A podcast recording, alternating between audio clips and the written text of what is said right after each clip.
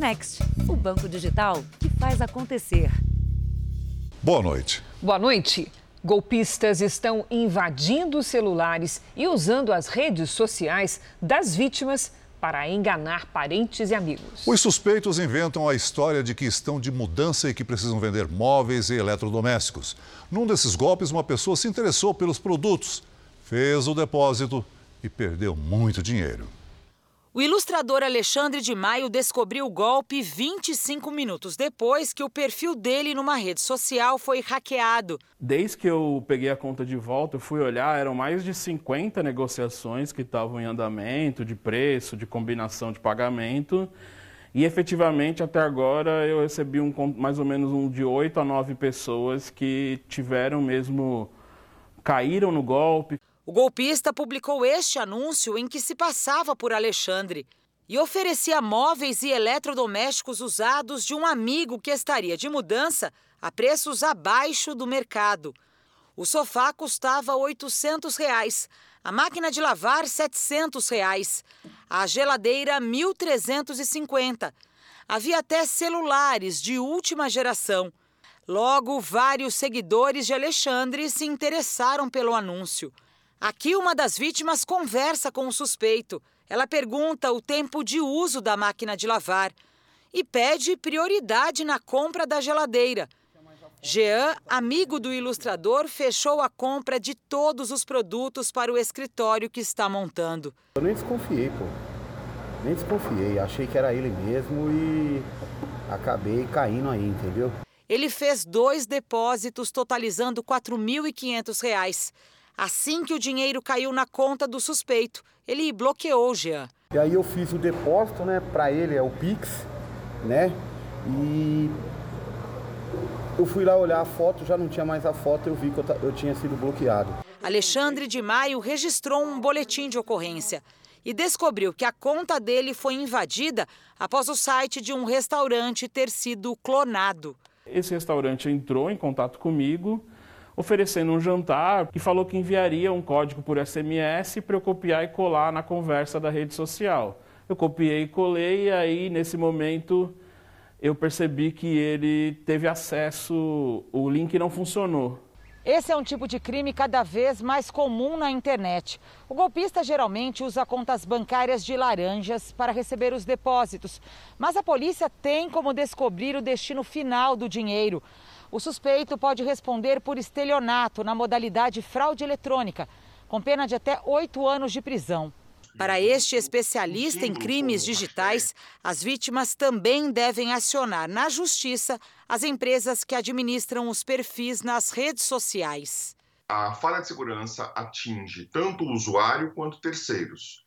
E se essa falha de segurança gerou prejuízo, aquela pessoa que teve prejuízo pode discutir esse prejuízo com a rede social. Veja agora outros destaques do dia. Governo avança nas negociações para votar ainda hoje o projeto que vai ajudar a pagar o Auxílio Brasil. Revisão derruba pela metade o número de empregos com carteira assinada criados no ano passado. Cidade de São Paulo registra apenas uma morte por Covid em três dias seguidos. Estados Unidos iniciam vacinação contra o coronavírus de crianças entre 5 e 11 anos. E na série especial, as cidades do Rio de Janeiro que estão entre as piores do país em saneamento básico.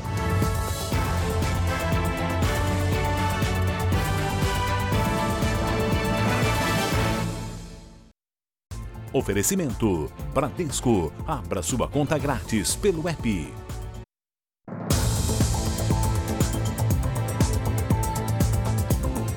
No Rio de Janeiro, mãe e filho foram assassinados dentro de casa. O crime foi cometido pelo ex-namorado da vítima. O atirador invadiu o segundo andar desta casa, que passou o dia fechada. Bem diferente de quando Geilza Alves dos Santos, de 51 anos, estava por aqui. A rua está tá de luto, está todo mundo triste, porque era uma senhora jovem muito boa, muito bacana com a gente Geilza era muito conhecida no bairro. Já teve uma loja de roupas aqui em breve. Pretendia inaugurar um centro de estética. A mulher empreendedora também gostava de reunir a família. Aproveitou o feriado e organizou um almoço para os três filhos e os dois netos. Segundo testemunhas, o ex-namorado da comerciante já entrou atirando contra as vítimas. Geilza foi a primeira a ser atingida. Dois filhos também foram baleados. Um deles, ainda ferido, conseguiu fugir. A filha da comerciante com as duas crianças se esconderam. O marido da filha, um policial militar, escapou pela janela. O atirador foi encontrado sem vida. Foi sentada em frente ao portão de casa que Dona Irene ouviu os disparos. Corri para dentro, corri para dentro. Foi, foi muito triste, muito triste.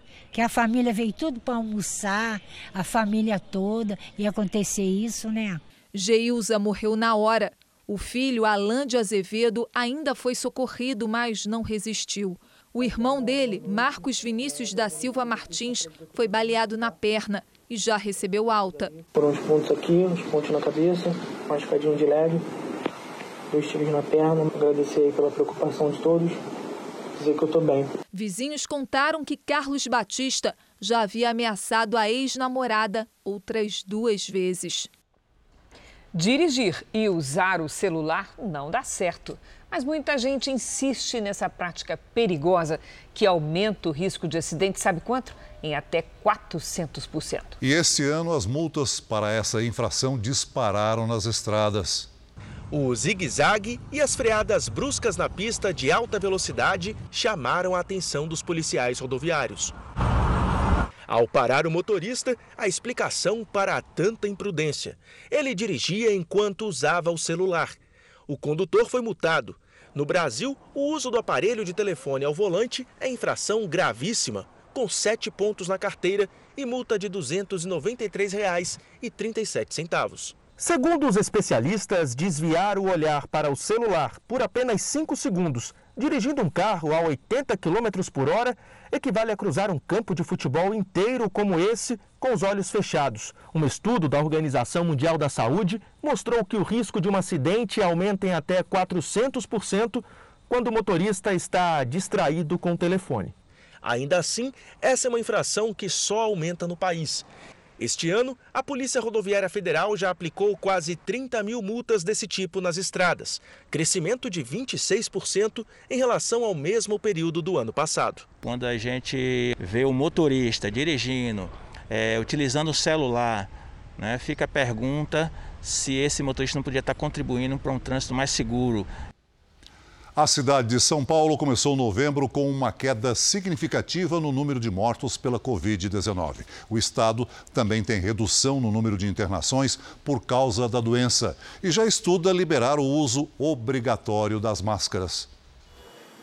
No pior momento da pandemia, a capital paulista chegou a ter 247 mortos pela doença em um único dia.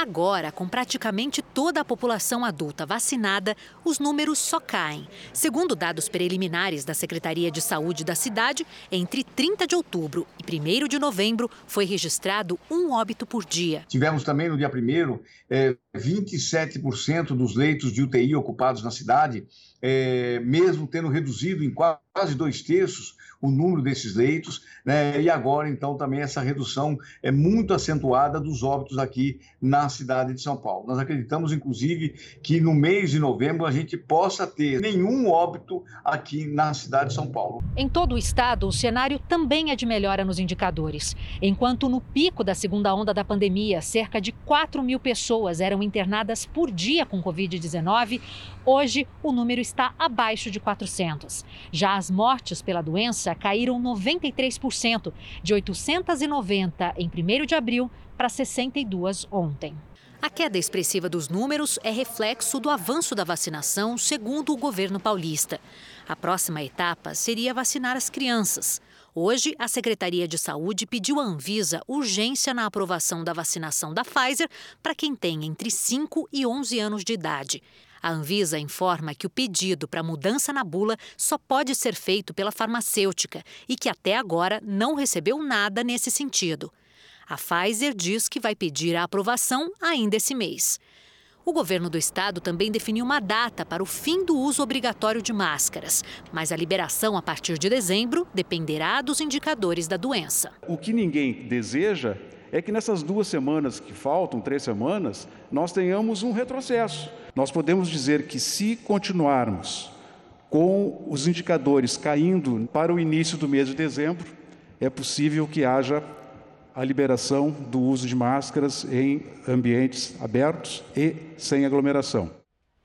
JR atualiza a partir de agora os números da pandemia com dados oficiais do Ministério da Saúde. O país tem mais de 21 milhões 835 mil casos da Covid-19.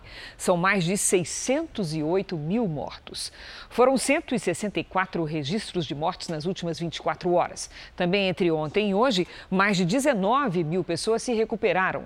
No total, já são mais de 21 milhões e 35 mil pacientes curados e 192 mil seguem em acompanhamento. Nos Estados Unidos, crianças de 5 a 11 anos já começaram a receber a primeira dose da vacina contra a Covid. Nas imagens, crianças se apoiam na hora de receber o imunizante. A vacinação de crianças com o imunizante da Pfizer teve início nesta quarta, depois da liberação do Centro de Controle de Doenças. Até o momento, essa é a única vacina que pode ser aplicada a esta faixa etária no país. A dose é menor, é um terço da administrada em adolescentes e adultos. No Brasil, a Anvisa alerta que ainda não cuida desse assunto, porque não foi provocada. Já nos Estados Unidos, a população foi às urnas, algumas cidades e estados. O resultado revela uma nova onda conservadora no país. Na Virgínia, o republicano Glenn Youngkin foi eleito governador. O empresário sem passado político venceu o ex-governador democrata Terry McAuliffe. O resultado mostra uma mudança no pêndulo eleitoral a favor dos republicanos. Há um ano, o presidente Biden, que é democrata, venceu a eleição presidencial no estado por 10 pontos percentuais. Em Nova Jersey, o governador democrata Philip Murphy provavelmente vai se reeleger, mas com uma margem muito mais reduzida que a prevista nas pesquisas. Os democratas ainda venceram em Nova York e Boston. Já em Minneapolis, a população votou contra uma reforma da polícia. A proposta havia sido feita após a morte de George Floyd no ano passado, durante uma abordagem policial na cidade. Uma criança de 8 anos de idade com altas habilidades se tornou integrante de uma associação internacional que avalia o quociente de inteligência. Desde bebê, Gustavo tinha interesses diferentes dos de outras crianças. E recentemente, os pais descobriram que ele faz parte de apenas 0,4% da população mundial. Gustavo tem habilidades muito acima da média da população guitarra, contrabaixo, bateria, teclado. Um multi-instrumentista de apenas 8 anos de idade. Exagerado. Não é exagero, não. Mas eu sou mesmo exagerado. Gustavo, quantos instrumentos musicais você toca? Sete. Sete? O que você gosta de fazer, assim, além de tocar? Eu gosto de mixar música, eu gosto de fazer meio que a minha própria emissora em casa, rádio. Entendi. Gosto da tecnologia também. Gustavo tem 140 pontos de quociente de inteligência. Na média, a população brasileira registra 85 pontos. Mas em um outro teste, ele atingiu 99 de percentil, pontuação máxima no grau de inteligência e desenvolvimento intelectual. Por isso, ele é considerado uma das crianças mais inteligentes do mundo. A nossa maior preocupação, na verdade, é com o bem-estar do Gustavo. Então, nossa busca por isso foi justamente para que ele tenha um melhor convívio no mundo onde 99,6% é diferente dele nessa questão. Mas como isso funciona no cérebro das crianças? A inteligência ela tem um fator genético, como priori. E a criança ela vai ter comportamentos que está bem acima da idade dela. Os neurônios, eles são maiores. Eles têm a conexão, a passagem elétrica entre os neurônios mais duradoura, com maior intensidade. Então, eles têm uma criatividade maior. Ele tem uma facilidade de memorização maior também. Com 99 de percentil, Gustavo foi aprovado por uma associação internacional, a mais antiga a estudar o alto QI do mundo e que atua em mais de 100 países. Uma aprovação que abrirá portas para o menino, como, por exemplo, a possibilidade de bolsas de estudo em universidades renomadas fora do Brasil. Mas é preciso ter atenção e cuidados. A criança superdotada da disabilidade, geralmente, ela é bem autocrítica, ela é, ela é perfeccionista, por isso tem que, tem que haver um certo cuidado da própria família da escola em não agregar expectativas dentro dessa criança, porque ela vai tentar é, sempre corresponder e isso cria uma tensão muito grande. Dados do Instituto Alfa Lumen, que atua com crianças superdotadas, mostram que no Brasil há 5 milhões de estudantes com essas características, mas só 20 mil foram identificados. Gustavo é um deles e agora só quer cantar e compartilhar a própria inteligência com os avós para começar. Eu dei um computador para eles de presente, para eles fazerem, é, fazerem as aulas online comigo, de matemática, tipo uma escola normal.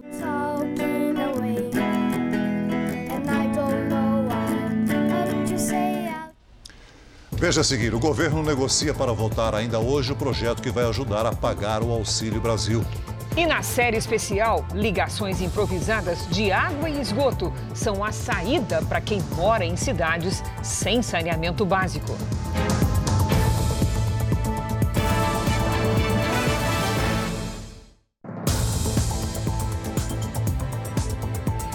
Câmara dos Deputados está reunida neste momento para tentar votar a proposta de emenda constitucional dos precatórios, que abriria espaço para pagar o Auxílio Brasil de 400 reais por mês. As informações de Brasília com o repórter Luiz Fara Monteiro. Boa noite, Fara. Cris, Celso e aos que nos acompanham, uma ótima noite. O dia aqui em Brasília foi de muita articulação para tentar conseguir votos favoráveis à aprovação da proposta de emenda à Constituição. Agora há pouco, o presidente da Câmara, Arthur Lira, conversou com jornalistas e disse que não tem como garantir quórum e esta não seria uma obrigação dele. O presidente da Câmara bem que tentou. Ele editou uma norma que autoriza a votação remota de parlamentares que estejam em viagem oficial, numa estratégia que pode render pelo menos 12 votos ao governo. 408 parlamentares estão presentes nesse momento aqui no plenário da Câmara. Nós lembramos que são necessários 308 votos a favor para a aprovação da PEC dos precatórios. De Brasília, Luiz Fara Monteiro. Obrigada, Fara. Vamos continuar em Brasília porque o presidente do Congresso, senador Rodrigo Pacheco, disse hoje que quer agilizar as indicações que dependem de aprovação do plenário do Senado. Entre as pendências está a indicação de André Mendonça a uma vaga no Supremo Tribunal Federal. Dessa vez nós conversamos com Yuri Ascar, que tem os detalhes. Boa noite, Yuri. Boa noite, Cris. Boa noite a todos. O presidente Rodrigo Pacheco não citou nomes. A indicação de André Mendonça depende de uma decisão do presidente da Comissão de Constituição e Justiça do Senado, Davi Alcolumbre, que se nega a pautar a sabatina na, comissão. Mendonça foi indicado pelo presidente Bolsonaro ao Supremo há mais de três meses. A prerrogativa de pautar a sabatina de Mendonça continua sendo de Alcolumbre. Outras indicações ao Conselho Nacional de Justiça e ao Conselho Nacional do Ministério Público também dependem de sabatina na CCJ e de aprovação dos senadores no plenário. Rodrigo Pacheco afirmou que os casos vão ser analisados entre os dias 30 de novembro e 2 de dezembro. Cris, Celso. Obrigada, Yuri. Você viu que os nossos dois repórteres estavam sem máscaras. O uso está liberado em locais abertos no Distrito Federal a partir de hoje. Ainda nesta edição, você vai acompanhar reportagem sobre esse assunto. O presidente do Supremo Tribunal Federal, ministro Luiz Fux, derrubou uma decisão judicial que autorizava o bloqueio de rodovias em 11 estados por caminhoneiros grevistas. O ministro aceitou o argumento de que uma eventual ocupação de rodovias causaria grave risco de prejuízos econômicos a vários setores. Com isso, os bloqueios estão proibidos em todo o país. No noticiário internacional, os Estados Unidos anunciaram restrições contra duas empresas israelenses de tecnologia. As companhias teriam sido usadas para hackear informações sigilosas de mais de 100 personalidades, entre elas líderes mundiais. O grupo NSO é responsável pelo programa Pegasus, que foi usado para espionar líderes mundiais, ativistas de direitos humanos e dezenas de jornalistas e personalidades. A empresa diz que ele serve para ajudar governos a combater terrorismo e crimes. Outra empresa menor, Candiro, com sede em Tel Aviv, também foi incluída na lista.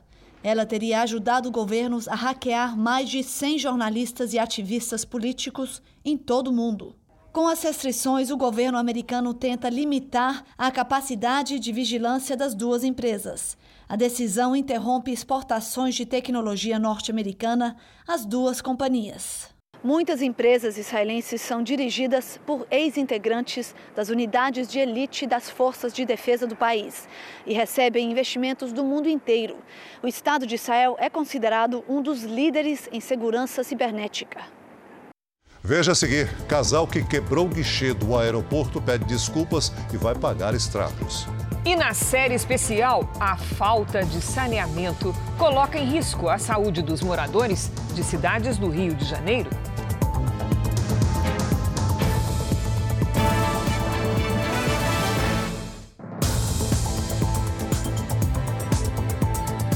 As chuvas de outubro ajudaram a aumentar um pouco o nível dos reservatórios das hidrelétricas. Se a previsão se mantiver, no fim de novembro, a produção de energia pode superar a do ano passado. Os reservatórios do Sudeste e Centro-Oeste do país tomaram um fôlego. É que choveu mais que o esperado no mês passado.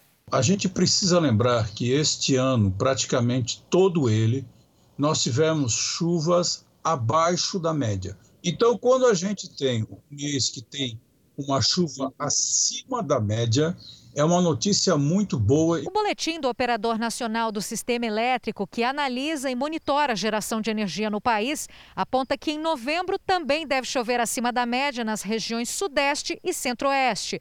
Isso significa a possibilidade de uma leve recuperação nos níveis dos reservatórios e ainda um aumento na produção de energia em relação a novembro do ano passado. No interior paulista, a usina de Marimbondo, responsável por abastecer boa parte das cidades do estado, estava com 8% da capacidade. Agora está com quase 15%. Essas chuvas do mês de outubro, sim, ajudaram, mas elas são insuficientes para reverter completamente o quadro de estiagem que a gente vem observando em grande parte do Brasil. E apesar de algumas áreas ainda terem previsão de chuvas acima da média em novembro, o verão de 2021-2022 tende a ser novamente bem seco em várias áreas do país. Mas a falta de água ainda não está resolvida. O Brasil vive a crise mais séria dos últimos 91 anos. No caminho para o fim da pandemia, a economia deve produzir mais e, como consequência, precisar de mais energia. Poupar agora é possibilitar o uso desse recurso no futuro. O alívio não significa que a gente vai relaxar, significa que a gente tem que se preparar para que essas estiagens, né, que elas estão cada vez mais frequentes, a gente esteja assim prontos para dar as respostas devidas e não ser tomados quase sempre como uma surpresa, não é? Um casal teve um ataque de fúria e quebrou os guichês de uma companhia aérea em Guarulhos, São Paulo. A falta de informação e o atraso de sete horas no voo teriam provocado a revolta. O casal pediu desculpas. Nessas imagens, o homem quebra os acrílicos de proteção do guichê e um computador. Ele usa o suporte para organizar filas. Abalada, a mulher dele também exige uma solução da companhia para que o filho, um bebê de cinco meses, possa ter cuidados adequados. Eu quero alguém aqui agora! O casal teria perdido o controle depois de sete horas de espera, segundo eles, sem informações da companhia aérea. O voo saiu de Guarulhos às 5 horas da tarde do dia 1 de novembro, com destino a Belo Horizonte. Por conta do mau tempo, não houve condições de pouso e o piloto retornou ao aeroporto de Guarulhos. Segundo os passageiros, eles não foram autorizados a sair da aeronave por três horas. Depois, ficaram mais quatro horas na área dos guichês à espera de uma solução. Preocupada com o filho, Kênia tentou argumentar com o piloto. A única coisa que eu estava pleiteando no momento era o bem-estar do meu filho, era só isso que eu queria. A tripulação não teria fornecido informações aos passageiros que ficaram retidos na aeronave. Nós ficamos seis horas dentro do voo, seis horas dentro, trancado dentro de um avião. Para esta psicanalista, essa situação de falta de comunicação e confinamento pode levar ao desequilíbrio. É preciso escutar né? para que a gente não tenha que escutar quando a coisa estoure. Né? E essa é uma habilidade dos prestadores de serviço, né? das empresas de um modo geral, que trabalham com, seja um para um, um para o coletivo, um para várias pessoas, em situação de estresse. A companhia aérea informou que ofereceu o suporte necessário com alimentação e acomodação em hotéis na região metropolitana de São Paulo. O casal assume que errou e vai pagar pelos prejuízos, cerca de 5 mil reais. O aumento no preço da conta de luz, impulsionado principalmente pela crise hídrica, terá um impacto negativo bilionário na atividade econômica do país. Uma pesquisa da Confederação Nacional da Indústria revelou que a escassez nos reservatórios vai afetar diretamente o PIB brasileiro. Em apenas um mês, os gastos com energia elétrica nessa empresa no Rio de Janeiro subiram mais de mil reais. Insumo é, é, tinta eletrostática, todo esse material tem subido muito de preço. O fornecedor chega aqui, olha, vou ter que aumentar 30%. Ou você aceita ou você para de trabalhar. Com o nível dos reservatórios brasileiros em baixa, o custo da energia está nas alturas e provoca uma reação em cadeia na economia. A Confederação Nacional da Indústria calcula uma perda de mais de 8 bilhões de reais no produto interno bruto neste ano, em comparação com o que ocorreria sem a crise energética. O PIB é a soma de bens e riquezas do país. Com isso, as indústrias que estavam pensando em voltar a contratar agora para atender essa demanda que vinha se recuperando da pandemia, podem segurar essas contratações. Por conta do salto nos preços da energia, a Confederação Nacional da Indústria prevê 166 mil postos de trabalho a menos em 2021, em relação à quantidade de pessoas ocupadas entre abril e junho, antes do agravamento da crise nos reservatórios. Por mais que o país esteja entrando no período de chuvas, a indústria sabe que o custo da energia não vai diminuir tão rapidamente e estima um 2022 de dificuldades. A gente vai precisar que a população continue tendo um consumo consciente de energia nos próximos meses. Então, todos esses fatores eles vão se acumulando e vão corroendo um pouco desse otimismo dos empresários brasileiros. O CAGED é o Cadastro Geral de Empregados e Desempregados. Ele mede o emprego com carteira assinada. Por isso mesmo, é uma ferramenta importante para saber se a economia está indo bem ou mal. No começo do ano, o ministro da Economia, Paulo Guedes, comemorou um número positivo nas contratações. Agora, quase um ano depois, uma revisão de dados revela que praticamente a metade dos empregos que haviam sido anunciados naquela ocasião simplesmente não existiam. Em janeiro, o ministro da Economia, Paulo Guedes, anunciou animado o saldo de empregos com carteira assinada no ano passado. A grande notícia para nós é que num ano terrível, em que o PIB caiu 4,5%, nós criamos 142 mil novos empregos. No mês seguinte, mais comemoração. É um resultado realmente histórico e mostra que a economia está decolando novamente. Só que a realidade foi diferente. Em vez de 142 mil novos postos de trabalho, são 75 mil. 46% a menos do que o divulgado por Paulo Guedes. Em outras palavras, o Brasil criou praticamente a metade dos empregos que foram divulgados. De lá para cá, o CAGED deixou de ser vinculado ao Ministério da Economia. Hoje é responsabilidade do Ministério do Trabalho. E, de acordo com o Ministério do Trabalho, o erro é resultado do atraso nas declarações de contratações e desligamentos feitas pelas empresas, que têm até 12 meses para realizar a comunicação. Especialistas do setor já vinham alertando para os riscos de subnotificação com as mudanças realizadas no CAGED no ano passado, principalmente de empresas que fecharam as portas e deixaram de comunicar as demissões ao governo. Outra crítica é sobre a inclusão dos empregos temporários na contagem, o que inviabiliza uma comparação adequada com os anos anteriores. A questão é por que o Ministério da Economia divulgou com tanta ênfase dados que ainda estavam longe da realidade. Ele tem que eh, se expor agora publicamente e revisar a informação e assumir a responsabilidade. É chato, é de alguma maneira constrangedor, mas é tecnicamente o correto a se fazer. O ministro tentou surfar, surfar nessa onda e acabou uh, caindo na água. Quem procura um emprego sabe a dificuldade em conseguir uma vaga com carteira assinada. Vai fazer um, um ano já que estou desempregado. Consegui absolutamente nada. Já nos Estados Unidos, o Banco Central Federal Reserve anunciou que vai começar a retirar os estímulos para a economia do país. Os juros americanos continuam baixos essas duas notícias sinalizam aos mercados internacionais que as coisas começam a voltar ao normal depois do pico da pandemia. No Brasil, o Ibovespa, que é o índice da Bolsa de Valores de São Paulo, fechou estável, com alta de 0,06%. O dólar caiu 1,43% e encerrou o dia vendido a R$ 5,58. Vamos acompanhar agora uma notícia que está em destaque no portal R7. A reportagem mostra que a distribuidora de gás encanado com gás começa hoje um saldão de dívidas dos consumidores. Os débitos atrasados poderão ser negociados via WhatsApp e pagos sem juros via Pix até o fim do mês.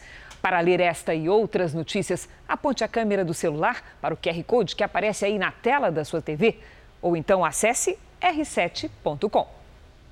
A Justiça Federal derrubou decisões que impediam a reabertura da investigação sobre o atentado sofrido pelo presidente Bolsonaro durante a campanha de 2018. Com isso, existe a possibilidade de que o caso seja reaberto.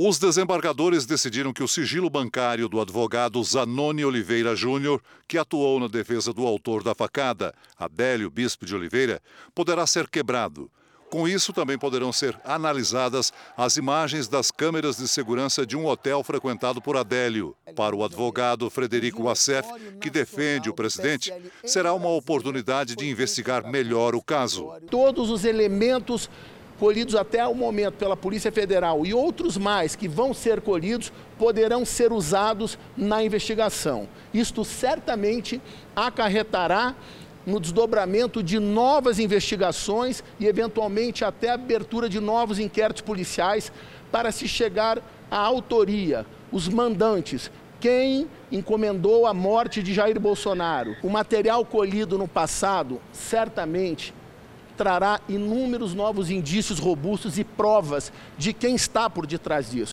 O então candidato à presidência Jair Bolsonaro foi atingido por uma facada na barriga num evento em Juiz de Fora. As investigações até aqui concluíram que Adélio agiu sozinho.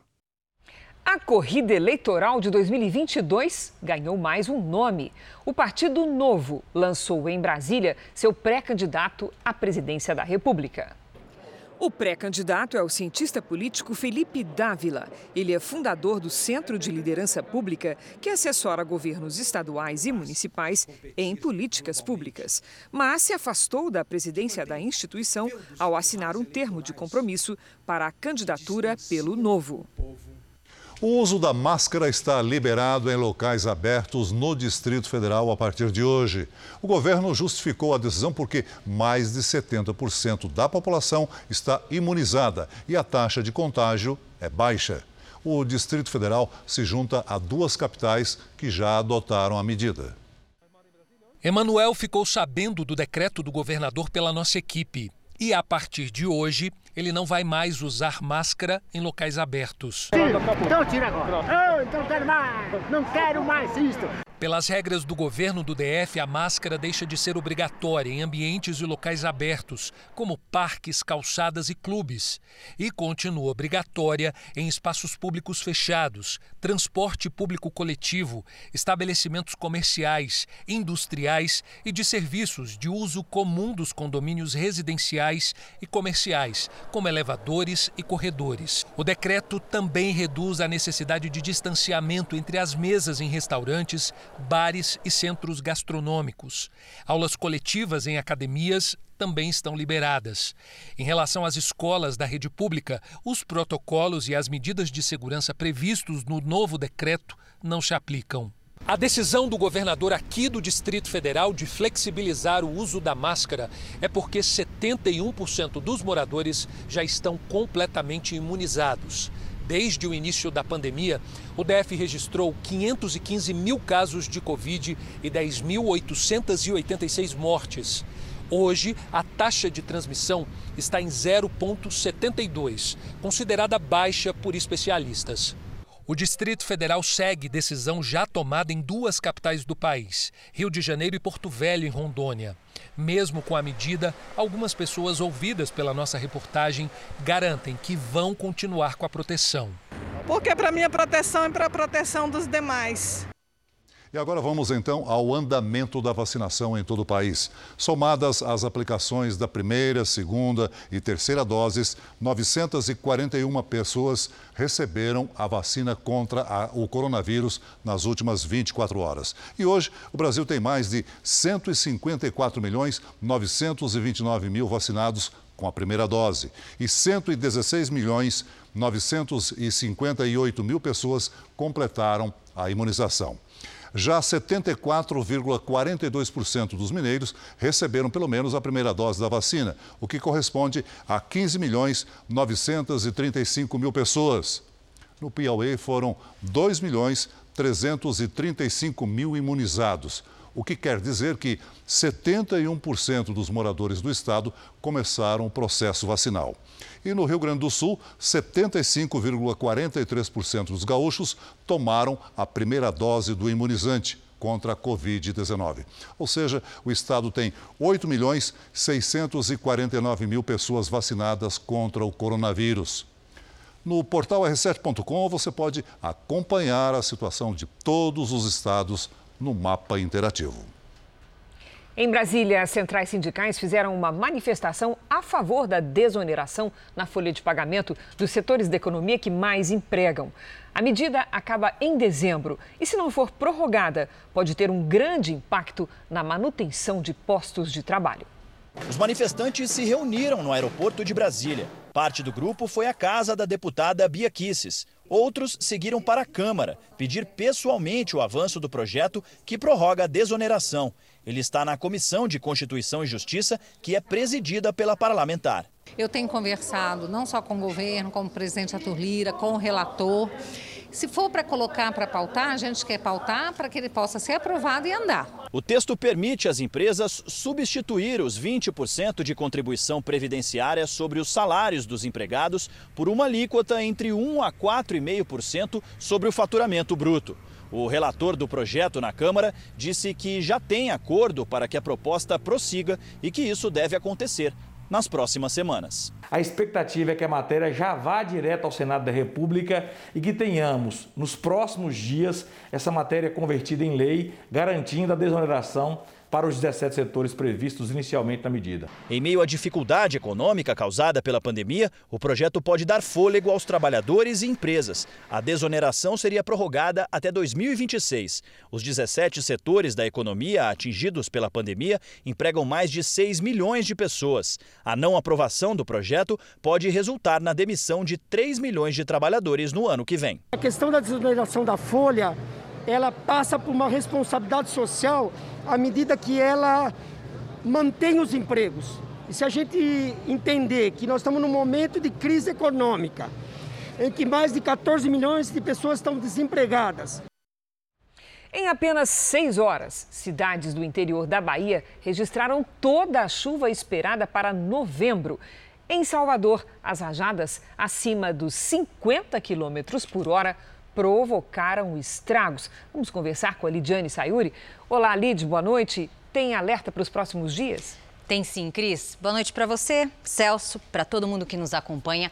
Olha só, mais cedo na capital baiana, a ventania atingiu um canteiro de obras, derrubou a estrutura de uma casa de shows e destelhou vários imóveis. A quantidade de água invadiu até mesmo a área de embarque de uma balsa na ilha de Itaparica. Esses temporais são resultado da combinação de uma circulação de ventos na costa com este corredor de nuvens carregadas. Por causa do solo encharcado, o risco de alagamentos e deslizamentos é grande entre o litoral sul e o recôncavo baiano. No interior do Nordeste, temporais isolados com trovoadas. No norte e no centro-oeste, previsão de pancadas fortes a qualquer hora. No sul, uma nova frente fria provoca ventanias no estado gaúcho. Essa frente só avança na sexta-feira. Por isso, a quinta-feira ainda será de tempo firme no interior do Rio Grande do Sul e no interior de São Paulo. À tarde, em Florianópolis, máxima de 25 graus com chuva fraca. No Rio de Janeiro, sol com 28. Em Cuiabá, 31 com pancadas de chuva. No Recife, chuva e sol com 28 e em Rio Branco, chuva e sol também com 31. Em São Paulo, muitas nuvens e nada de chuva nos próximos dias. Máxima de 28 nesta quinta. Hora do Tempo Delivery. Na tela, o pedido do Gabriel. Ele é de Araranguá, que fica no sul de Santa Catarina. Opa, vamos para lá. Gabriel, seguinte até sábado, as temperaturas mínima e máxima não mudam. O dia começa com 19 e a tarde faz até 26. A diferença é que na quinta e no sábado pode chover a qualquer hora. Na sexta, não chove. Agora a vez do Joaquim. Ele é de Garapé Açu, Pará. Oi, Joaquim. Os dias seguem abafados e com pancadas de chuva à tarde e à noite. Nesta quinta faz 31 graus, na sexta 32 e no sábado até 33. Participe do Tempo Delivery pelas redes sociais. Basta mandar uma mensagem com a hashtag você no JR para aparecer aqui no nosso telão. Até amanhã, gente. Obrigada, Lidy. Até amanhã, Lidy. Na cúpula do clima em Glasgow, na Escócia, instituições financeiras anunciaram um investimento equivalente a mais de 730 milhões de reais para atingir a neutralidade do carbono. Eu vou explicar o que isso significa. As florestas, os solos e os oceanos retêm, absorvem o carbono. Já as queimadas e as indústrias emitem, liberam o carbono. Atingir a neutralidade significa absorver mais do que emitir. As empresas buscarão alternativas para chegar a essa situação que é a ideal para o nosso planeta, porque previne o aquecimento global. Companhias de 45 países fazem parte do compromisso anunciado hoje. A Conferência do Clima quer limitar o aumento médio da temperatura até o fim da década em 1 grau Celsius e meio.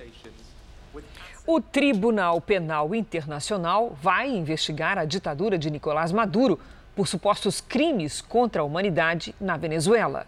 Os crimes teriam sido cometidos durante protestos anti-governo há quatro anos. A investigação foi anunciada após um encontro entre o procurador do Tribunal Penal Internacional e Nicolás Maduro em Caracas, capital da Venezuela. O ditador assinou um acordo de colaboração com o tribunal. O advogado da profissional responsável pelas armas nas gravações de um filme em que uma diretora de fotografia foi morta levantou a hipótese de sabotagem. Segundo o advogado de Rana Gutierrez, a armeira carregou a arma com munição falsa antes do ator Alec Baldwin disparar e matar a diretora de fotografia, Halina Hutchins. Hannah diz não ter ideia de como uma munição real chegou ao set de filmagem. As armas teriam ficado sem supervisão por pelo menos 10 horas. A defesa afirma que houve sabotagem. Nesse período, alguém teria colocado uma bala real na caixa. Na Austrália, uma garota de 4 anos foi resgatada após 18 dias desaparecida. O suspeito foi preso. A polícia divulgou um vídeo do momento em que Cleo Smith é encontrada dentro de uma casa com um suspeito. O agente pergunta se ela está bem. A garota diz que sim, com a cabeça. A menina estava a 100 quilômetros do local de onde desapareceu. O homem, de 36 anos e sem vínculo com a família, foi detido. O sumiço teve enorme repercussão na Austrália e pouca gente acreditava ser possível recuperar a menina com vida. As autoridades haviam oferecido o equivalente a mais de 4 milhões de reais por informações sobre o paradeiro da criança. Pelas redes sociais, a mãe disse que a família está completa de novo. Em mais uma parada do nosso giro pelo Brasil, o Jornal da Record chega à Baixada Fluminense. Em algumas cidades da região, saneamento básico é um privilégio de poucos. São João de Miriti é o exemplo extremo quando o assunto é coleta de esgoto. É o que a gente vai ver agora na série especial.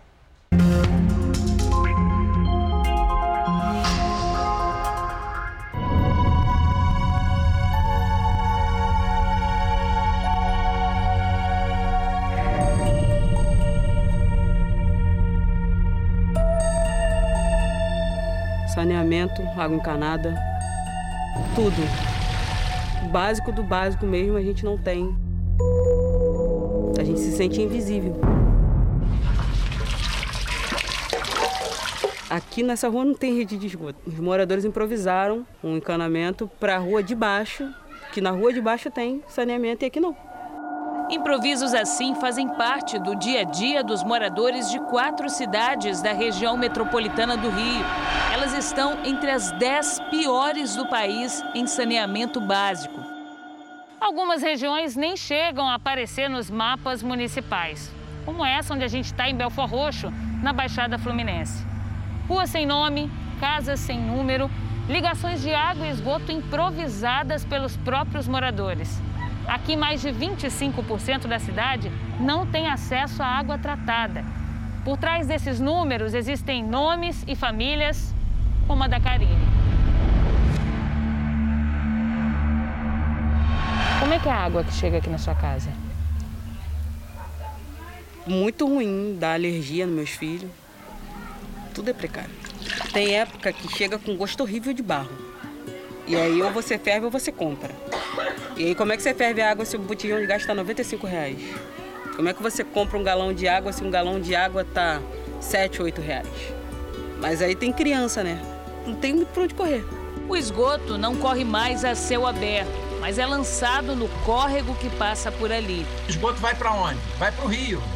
E esse esgoto assoreia a galeria de águas pluviais ela fica toda assoreada. Então, quando chove, a, a, a água, as ruas ficam todas embaixo d'água, porque as galerias de águas pluviais estão entupidas com esgoto, com lixo, e vai para o rio. Os rios estão todos assoreados. Então, o saneamento básico não é só esgoto, é abastecimento de água, coleta de esgoto, gestão de resíduos sólidos e drenagem urbana.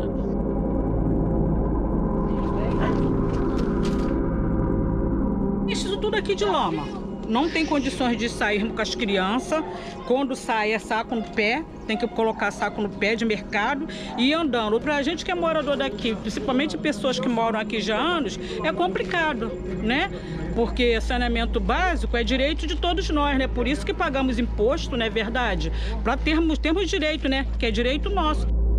Mesmo sendo um direito previsto na Constituição Federal, rede de esgoto é um privilégio de menos de um terço dos moradores de Belfor Roxo.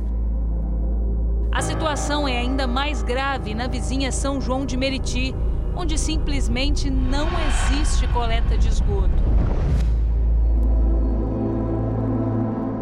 Gente fala em 0% de esgoto tratado, significa que todo tipo de dejetos das casas e empresas do município é lançado diretamente nos rios ou córregos. Por isso, cenas como essa são cada vez mais comuns. Aqui o rio já praticamente não existe mais, tem pouca água e muita sujeira. E a situação do valão tem tudo a ver com a saúde dos moradores. Cada real que você economiza em saneamento, você investe em saneamento básico, você economiza quatro reais em saúde pública. E é, com essa é, pandemia da Covid-19, a melhor forma dos nossos políticos investirem na sociedade é investir em saneamento básico. Você vai dar mais saúde para a população, vai melhorar a condição de renda e vai dar mais produtividade para as pessoas, eu não tenho a menor dúvida. Às vezes eu vou brincar na rua, eu olho pro valão, tá com muito cheiro ruim, tá com. Às vezes tá. Algumas beiradas estão com rato, esses negócios.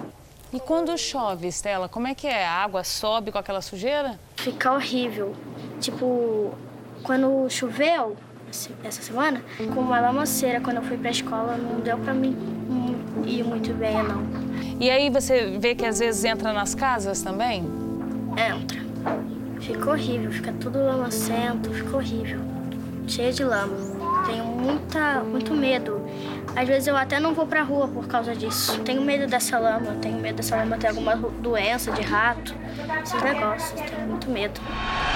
Com a água suja vem a contaminação.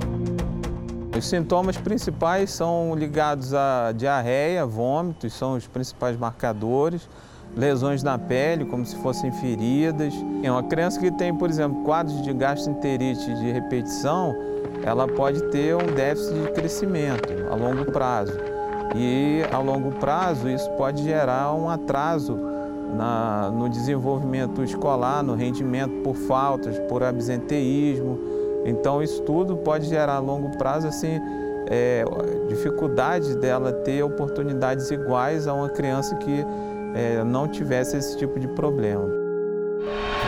Em nota, a Prefeitura de Belfor Roxo diz que tem feito obras para expandir o saneamento na cidade e que já abriu licitação para atender a região onde mora a família da Karine. A Prefeitura de São João de Meriti diz que o problema vem de gestões passadas e que tem trabalhado para minimizar a situação e dar qualidade de vida aos moradores. O governo do estado diz que esse mês começam as obras para melhorar a distribuição de água e a coleta de esgoto. Água e saneamento, a gente espera que nos próximos cinco anos a gente tenha já uma realidade completamente diferente. Isso vai ser sentido, obviamente, de maneira isolada por, por ruas, por bairros, por municípios, já a partir das obras e conclusões de suas obras que começam agora em novembro. Então, mas de modo global, a gente vai ter uma realidade no estado mudada realmente no universo de 3, 4, 5 anos. Enquanto esperam, moradores sonham com o que deveria ser básico. Mas eu queria que fosse melhor, que não que eles não deixassem essa lama toda na rua, que aí quando chove fica uma lama, não dá pra ir pra escola direito. Fica horrível. Ah, eu visse uma rua bonita e limpa, sem lama, sem nada. É seu sonho? É. Meu sonho é começar a ser vista. É meu sonho. E até pra eles também, porque eu não sei, né, se eles vão continuar aqui depois que eles crescerem, mas eles poderem ter um pouco mais de dignidade mais dignidade. O Jornal da Record termina aqui. A edição de hoje na íntegra e também a nossa versão em podcast estão no Play Plus e em todas as nossas plataformas digitais. E à meia-noite e meia tem mais Jornal da Record. Fique agora com a novela Gênesis. A gente se vê amanhã. Até lá. Boa noite e até amanhã.